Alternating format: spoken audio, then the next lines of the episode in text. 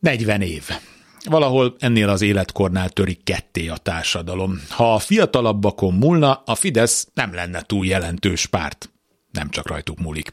De a medián számai azt is mutatják, hogy az ellenzéki tábor totálisan kiábrándult. 40 év alatt elsőprő a sikere a magyar kétfarkú kutyapártnak, még a fiatalosnak szánt momentumot is előzi.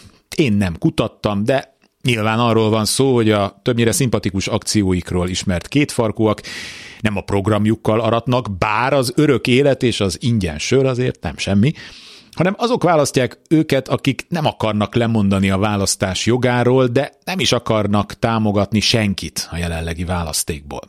MSP, LMP, párbeszéd, náluk még azt sem lehet vizsgálni, melyik korosztálynak jönnek be, mert a számok szerint nagyjából senkinek. A DK hasonlóan a Fideszhez az idősebbek körében népszerű. A mi hazánk 40 év alatt népszerűbb a Momentum és az MKKP-n kívül minden pártnál, ami nem a Fidesz. De hogy működik ez? Aki fiatal, ahhoz nem jutnak el a kormány üzenetei, más térben kommunikál, nincs még teljesen kiszolgáltatva a rendszer szociálpolitikájának, többet lát a külvilágból, képzettebb. Vagy ez úgy van, hogy ahogy öregszik az ember, úgy válik egyre nyitottabbá az autoriter, látszólag biztonságot ígérő rendszerekre. És főleg milyen következtetéseket von le ebből az ellenzék magára nézve. Önöknek mi a válasza?